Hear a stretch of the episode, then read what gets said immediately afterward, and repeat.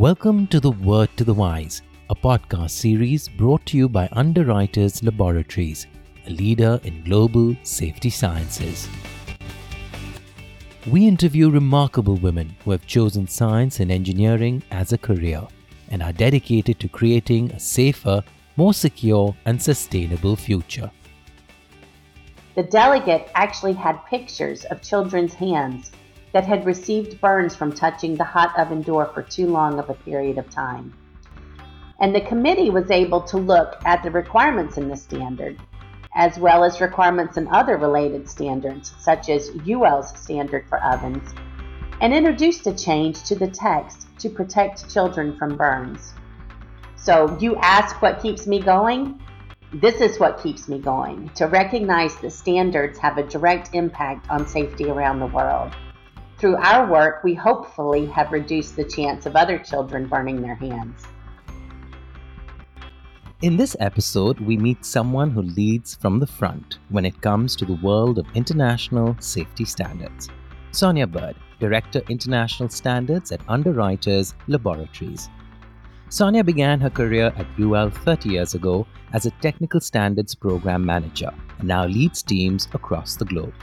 She was named Distinguished Member of Technical Staff at Underwriters Laboratories in recognition of her significant and sustained contributions to fulfilling UL's public safety mission. She serves in various national and international forums, representing the United States on the International Electrotechnical Commission or IEC, as well as on various leading IEC task forces to harmonize best standards practices globally significantly task forces on diversity and gender responsive standards and attaining the UN Sustainable Development Goals. Sonia is a recipient of the IEC Thomas A. Edison Award for exceptional achievements and dedicated service. Sonia Bird, thank you for speaking to us on the Word to the Wise podcast. Such a rich and varied experience. But take us back to where it all began from being a student of STEM to choosing a career path in safety and performance standards. How did that happen? Well, from a young age, I loved math and science. And in my spare time, I enjoyed puzzles, especially logic puzzles. I was a member of the competitive math team in my high school, so I was one of those people who stayed after school to do even more math. Math and science just made sense to me. I was lucky that my school counselor and my father both steered me towards considering engineering when I went to college. Based on aptitude and interest tests, I ended up in electrical engineering. The lab work and power problems associated with electrical engineering really were just another form of logic puzzles. It all made sense to me. When I was set to graduate from university, I saw an advertisement for an engineering job that also required good writing skills. And I thought this was the perfect descriptor for me solid engineering degree with a desire and aptitude for writing. So I applied. And that job was for an introductory engineering role in the standards department at Underwriters Laboratories. I applied and in the process learned about Underwriters Laboratories and its long history of working for a safer world. The job and the company was such a perfect match for me. And that was nearly 33 years ago. And I have been thrilled to be at Underwriters Laboratories ever since. Wow. And your role is also not just a national or international one, but also to lead global harmonization of performance and safety standards. How challenging or satisfying has that been, and what keeps you going? Well, initially, my role as standards project manager allowed me to focus on the safety requirements for a number of traditional UL standards, including ceiling fans, battery chargers, and portable tools. And a number of these industries, and the portable tool industry is a good example, desired to have requirements that were more global in nature. I began working with the portable tool industry on common requirements for the US and Canada and that effort extended to more international work. It's definitely satisfying to know that through standards development, I could have a positive effect on a country's safety system. But it's even more gratifying to know that my work addresses safety globally. Once I got involved in international standards, I actually became secretary for IEC TC 61, responsible for addressing safety of appliances for household use. This committee covers all types of appliances, from washing machines and clothes dryers to coffee makers and beauty care. I recall one issue that we addressed within that international committee. A delegate to the meeting had data that showed potential excessive surface temperatures on an oven door. And while an adult may touch the door and feel the heat and pull away, a child may not recognize the danger immediately. The delegate actually had pictures of children's hands that had received burns from touching the hot oven door for too long of a period of time. And the committee was able to look at the requirements in the standard, as well as requirements in other related standards, such as UL's standard for ovens, and introduced a change to the text to protect children from burns. So you ask what keeps me going? This is what keeps me going to recognize that standards have a direct impact on safety around the world. Through our work, we hopefully have reduced the chance of other children burning their hands. Wow, that's a great example of a direct impact that you're making. But standards are a rather niche area. So, if you were to break it down for our listeners, what would you say are the key requirements, especially for women in STEM, to excel in the field?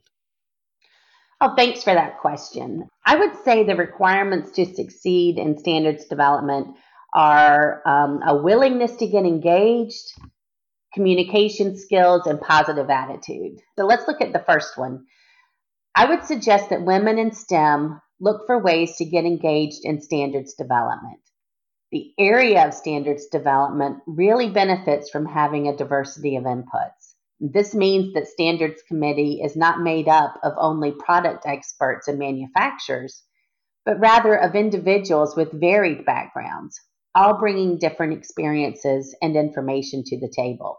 By getting engaged, individuals can learn the process and can see how to contribute to standards development. The second requirement I mentioned, communication skills, applies to both written and verbal skills. Standards development takes place through written proposals and online collaborative sites, requiring those who participate to make their case in writing. But standards development also includes having working groups and technical committees meet in a room or a virtual setting, so participants need to be able to speak up and explain their position.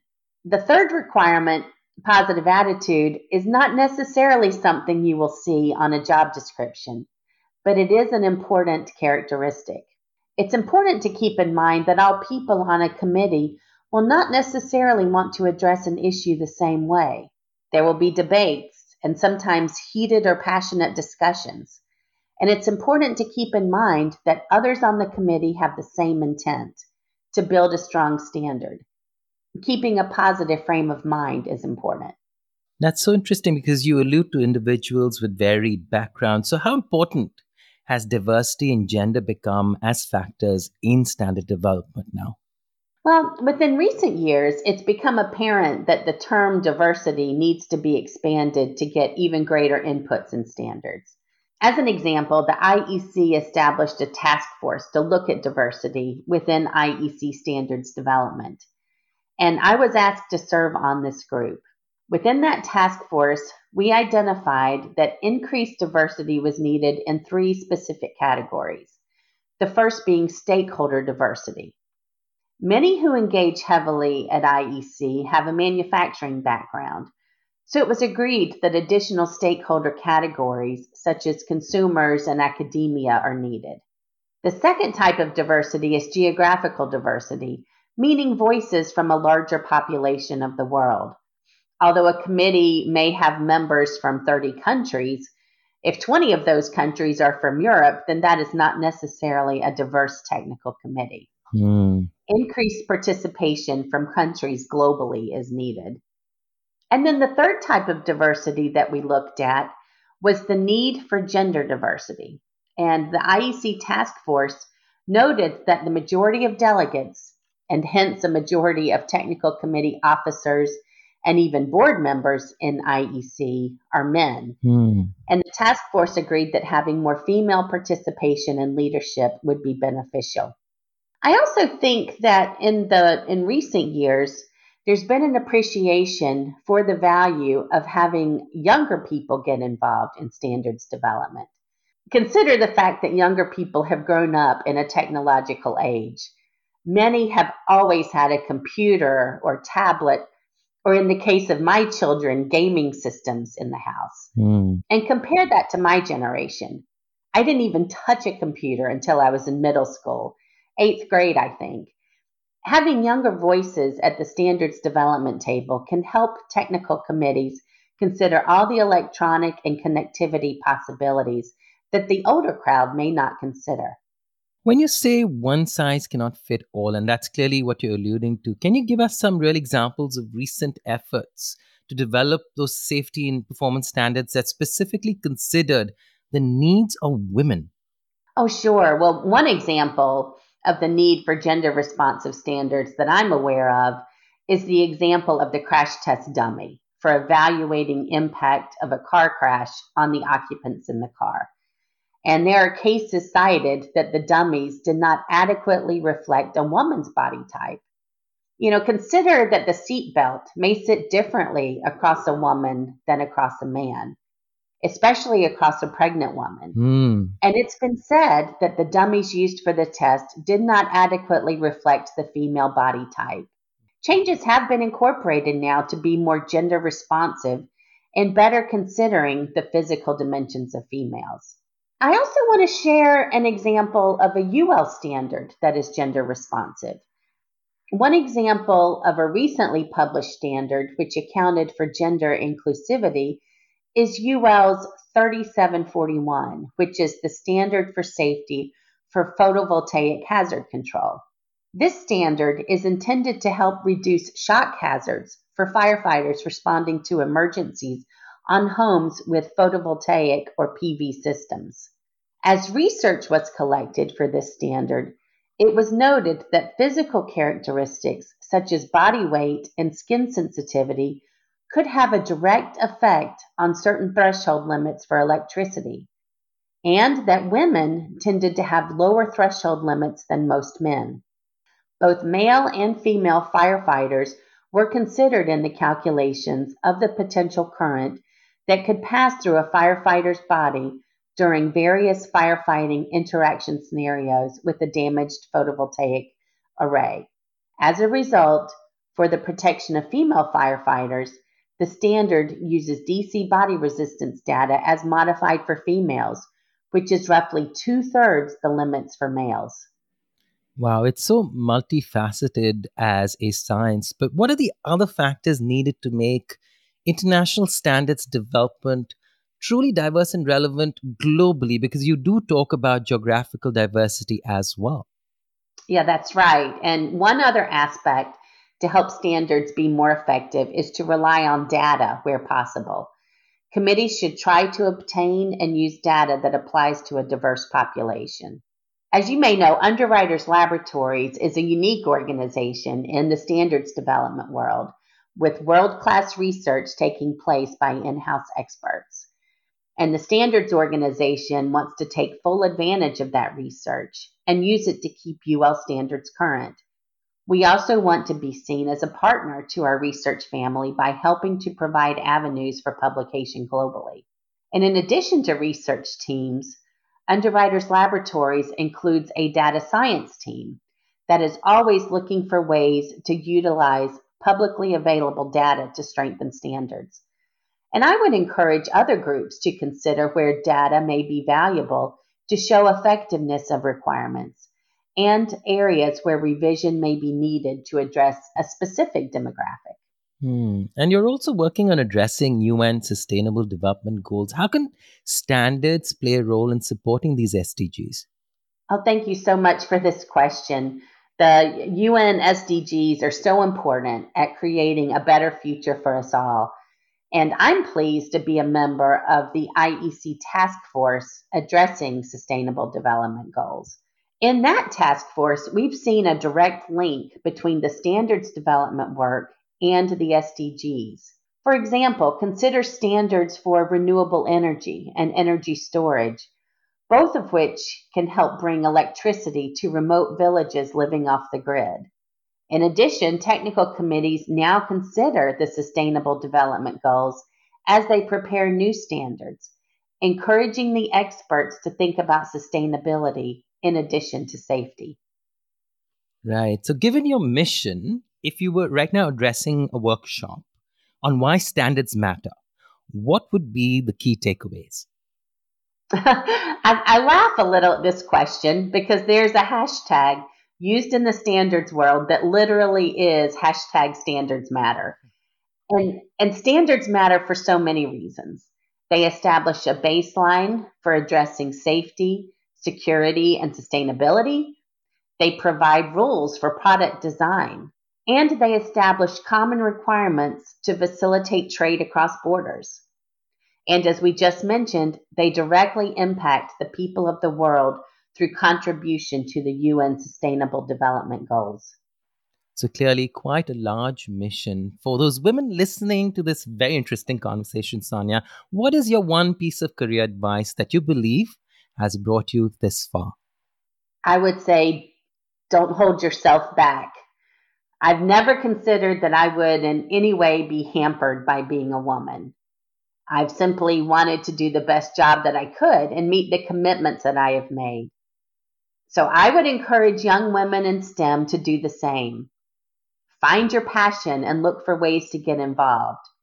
For me, that passion is knowing that I'm making a difference globally in the areas of safety, security, and sustainability. So find your passion and get involved, actively participate, join project teams, take on leadership roles, build your network, and in all cases, do what you say you will do. I found that making commitments is easy. It's the follow through that's hard.